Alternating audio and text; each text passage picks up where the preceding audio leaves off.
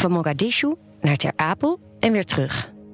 Begin dit jaar werd een Somalische jongen door het bekende zakentijdschrift Forbes genomineerd voor een plek op de lijst van de 30 invloedrijkste Afrikanen onder de 30. Deze Mitnimo, 27 jaar, kwam ooit als minderjarige asielzoeker naar Nederland. FD-redacteur Karel Groel sprak hem een aantal keren en schreef zijn verhaal op. Rob de Lange leest het resultaat voor. Hij was wel eens eenzaam als hij op zijn kamer zat. Weer een kamer. In een asielzoekerscentrum. Waar heeft hij allemaal gewoond? Waar niet? Maar hij kan het rijtje zo nog opdreunen. Ter Apel, Burgum, Oude Pekela, Assen, Winschoten, Winterswijk, Tilburg. In twee jaar tijd. Somaliërs zijn van oudsher een nomadenvolk. Maar dit was wel erg veel. Zijn zwerftocht kwam ten einde in Nijmegen. Henksdal. Een mooie buurt dicht bij het centrum. Hier kreeg hij een woning toegewezen van het Centraal Orgaan Opvang Asielzoekers. Nijmegen, waarom niet? Nog in 200.000 mensen, een rivier en wat heuvelachtig. Het contrast met zijn geboortestad was immens. Mohamed Bashir Osman, Mitnimo noemde hij zichzelf, wat Somalisch is voor eenheid en een eerbetoon is aan zijn vader, die dezelfde bijnaam had, komt uit Mogadishu, de parel van de Indische Oceaan. Bekend om de Italiaanse architectuur, een van de mooiste steden van Afrika. Althans, dat was het ooit. Mitnimo vertrok er toen hij 17 was. Zijn hele leven had hij oorlog gekend. Soms rustiger, soms heftiger, maar altijd dreiging. Somalië kreeg de twijfelachtige eer het schoolvoorbeeld te zijn van een failed state. Er was geen centraal gezag. Al sinds 1991 vochten verschillende clans om de macht. Of zoals het Nederlandse ministerie van Buitenlandse Zaken nog altijd op zijn site heeft staan: er is onduidelijkheid over welk rechtssysteem van toepassing is. Somaliërs zijn vermaard om hun poëzie, maar de laatste 30 jaar laten zich lezen als een elegie. Weg moest met Nimo dus.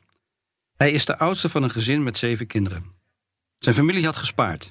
Iedereen had geld bijeengelegd en zo was er een ticket gekocht voor een reis naar het buitenland. Een enkele reis, want in Somalië was het onveilig. Hij moest weg, hij kon weg. Op zoek naar een beter bestaan, een veilig leven. Via Dubai vloog met Nimo. Waarheen? Het had Engeland kunnen zijn, Zweden of Oostenrijk. Het werd Schiphol. Toeval. Het was een reis zonder strategie. Althans, hij had niemand om naartoe te gaan. Somaliërs zijn vanwege de oorlog uitgewaaid over de wereld. Nederland heeft een grote Somalische diaspora, maar met Nimo kende er niemand. Geen familie, geen vrienden, geen vage bekenden en hij moest nog 18 worden. De eerste tijd had hij het druk, met leven en overleven. Met, zoals hij wel eens dacht, zelf een soort familie creëren. Die familie werd Anne van Rijn, een dame van vluchtelingenwerk die tegen haar pensioen aanzat. Ze hielp hem met vragen, met financiën, met het leren kennen van Nederland. Hij was, zo leerde hij snel, een AMA, een alleenstaande minderjarige asielzoeker. Elke week gingen Anne en Nimo op zoek naar een club waarbij hij zich zou kunnen aansluiten. De ene week stond hij met Anne in een moestuintje, de volgende week bij een tennisvereniging. Hij kon Anne altijd bellen. Ze voelde als familie. Uiteindelijk ging met Nimo tafeltennissen. Stond hij daar, in het buurtcentrum. Een jong volwassen man, tegen mannetjes van 60 en 70. Dan leer je snel het Nijmeegse dialect. Hij ging naar school, leerde Nederlands en werd lid van de PvdA. Om mensen te ontmoeten. En met zijn ontwapenende glimlach werd hij uiteindelijk de voorzitter van de Somalische vereniging in Nijmegen. Want hij moest iets doen. Als kind wilde hij journalist worden. Hier in dit nieuwe land ontwierp hij wel eens wat op zijn computer: flyers, logo's, voor vrienden, voor feestjes. In 2011 werd hij toegelaten op een grafische opleiding in Arnhem. In drie jaar tijd ronde hij de opleiding tot mediavormgever af en begon hij zijn eigen bedrijfje, Nimo Design. Maar slechts sporadisch kreeg hij een opdracht. Daarom werd hij trainer bij organisatieadviesbureau Van de Bund. Zijn specialisme werd het bespreekbaar maken van taboe-onderwerpen. Daar stond hij trainingen te geven over zaken zoals homoseksualiteit en eerwraak aan nieuwkomers, aan Somaliërs, aan Marokkanen. Hij voelde wel dat hij, om zich te bewijzen, er meer energie in moest steken dan mannen die Jan of Klaas heten. Hij is nooit negatief geweest over Nederland. Dit is het land dat hem kansen gaf, dat hem vormde. Met Nimo is Nederlander. En daar is hij trots op. En toch, hij voelde dat het klimaat kantelde toen hij al een aantal jaren in Nederland was. Zo rond 2014. Altijd ging het in de media maar over moslims. Altijd was er dat hokje en toen waren ook nog de aanslagen bij Charlie Hebdo. En wat kon hij in Nederland betekenen? Natuurlijk kon hij zijn brood verdienen. Maar brood voor anderen? Wat was, in, ook in economische termen, zijn toegevoegde waarde? Vanaf 2012 was het rustiger geworden in Somalië. Er kwam een overgangsregering. Een Afrikaanse vredesmacht was neergestreken in Mogadishu. Nog steeds was er geweld, maar het werd minder. Mogadishu, de stuk geschoten parel van de Indische Oceaan, begon tekenen te vertonen van wederopbouw. Somaliërs uit de diaspora gingen terug. Natuurlijk twijfelde Mitnimo. Hij sprak met zijn familie in Mogadishu, met Anne, met zijn vrienden in Nijmegen. Maar hij wist ook: ik ben niet bang, ik durf stappen te zetten. En hij vond dat hij deze stap moest zetten. Dus vloog hij terug. Bijna zeven jaar na zijn aankomst als alleenstaande minderjarige asielzoeker ging hij als midden-twintiger terug naar Somalië. Vanuit Schiphol naar Kiev, vanuit Kiev nu Dubai, vanuit Dubai naar Mogadishu. Hij was terug in de stad die het decor was geweest van zijn jeugd. Terug bij zijn familie, die hij al die jaren niet had gezien. Helemaal veilig heeft hij zich sindsdien nooit meer gevoeld.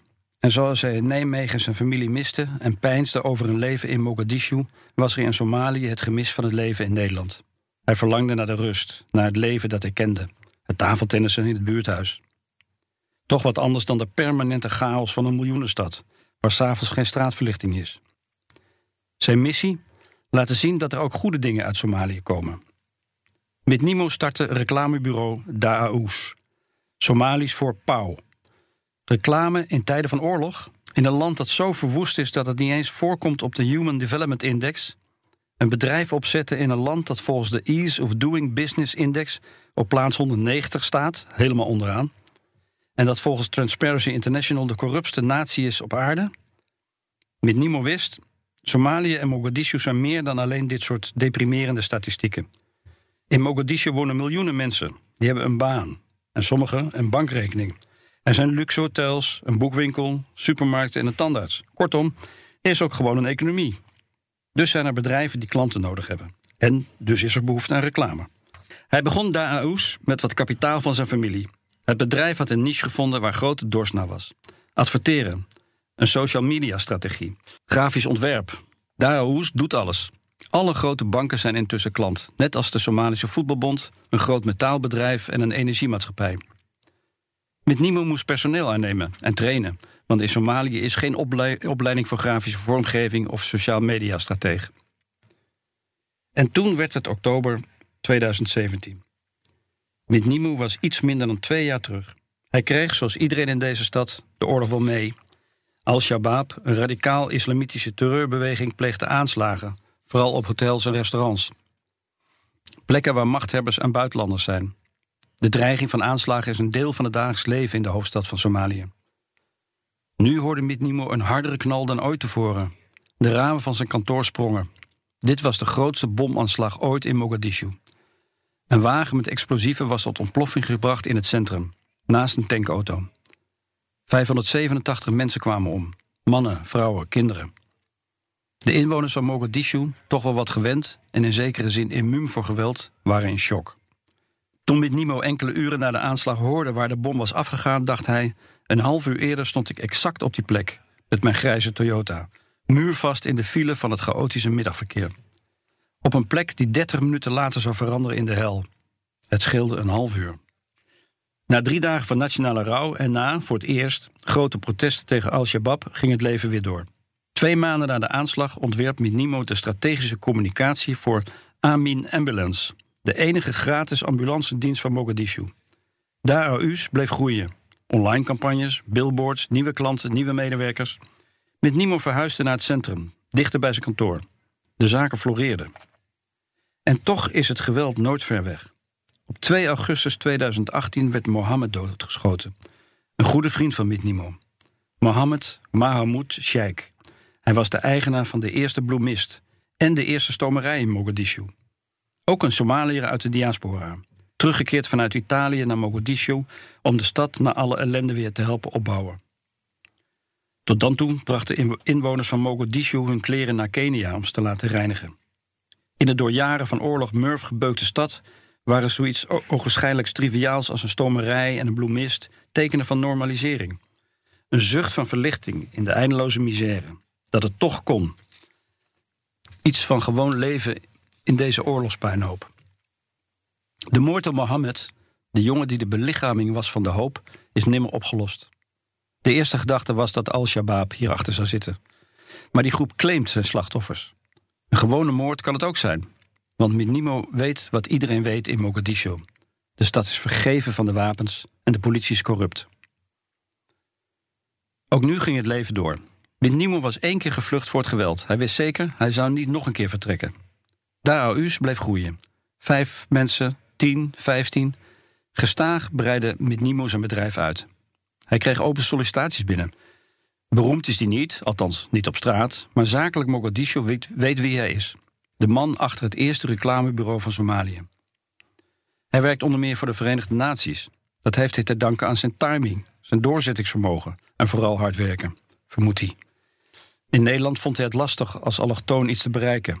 Hier in deze ooit zo mooie stad kan hij juist met zijn achtergrond als vormgever dingen gedaan krijgen. De stad mooier maken. Zijn doel is opdrachten die eerst naar de Keniaanse bedrijven zouden gaan, nu in Mogadishu te houden. Zodat geld, dollars, de Somali shilling is zo weinig waard en wordt bovendien zo vaak vervalst dat vrijwel alle transacties worden afgerekend in dollars, nu in het land blijft. Hij ziet dat het met Somalië langzaam iets beter gaat. Mensen gaan weer naar het strand. Er komt voorzichtig wat nachtleven. Er wordt weer gedanst. Zelf gaat Mitnimu bijna nooit uit. Hij is vaak thuis en vaak aan het werk op kantoor. Als hij buiten is, mijt hij de drukke wegen. Voor je weet maar nooit. Hij wordt niet bedreigd, hij heeft geen beveiliging, maar hij is wel alert. Altijd alert. Want altijd is er het risico dat er iemand binnenkomt om zich heen begint te schieten of zich opblaast. En dat risico wil hij niet nemen. Bovendien, hij heeft werk genoeg. Aan zijn bedrijf, de AU's, heeft inmiddels 18 medewerkers. En aan zijn nieuwe businessclub Orange House, een gemeenschap van Nederlandse Somaliërs in Mogadishu. Dat zijn er intussen een paar honderd. De eigenaar van een grote bank in Mogadishu, een Rotterdammer. De eigenaar van een beveiligingsbedrijf, een Rotterdammer. De eigenaar van het grootste energiebedrijf van Mogadishu, een man uit Weert. En de buurman van Minimo, die komt uit Venendaal. Zo spreekt hij nog vrijwel elke dag Nederlands en luistert hij dagelijks naar de Nederlandse radio. Nederlandse hip-hop van Seven Alias en Broederliefde. Af en toe vertaalt hij hun teksten voor zijn vrouw, die niet in Nederland heeft gewoond. Maar hij blijft in Mogadishu. Dit is zijn plek. Hier wil Mitnimo het verschil maken. De AU's moet groeien naar andere steden in het land, misschien ooit naar Nairobi. Onlangs nomineerde het internationale zakentijdschrift Forbes hem voor de befaamde lijst 30 under 30 Africa. Criteria: je moet jonger zijn dan 30, merken bouwen, banen creëren en het continent vertegenwoordigen en transformeren. Genomineerden moeten eigen geld hebben ingelegd in een bedrijf dat een sociale component moet hebben. Ze moeten winst genereren en ze moeten mensen in Afrika in dienst nemen. Hij kan erom lachen, met zijn brede glimlach. Natuurlijk hoopt hij dat hij op de lijst zal komen. Zou mooi zijn. Of hij het wordt? Hij zal het wel zien. Zijn doel is mensen te inspireren. Dat Forbes hem heeft opgemerkt, is daar wel een bevestiging van.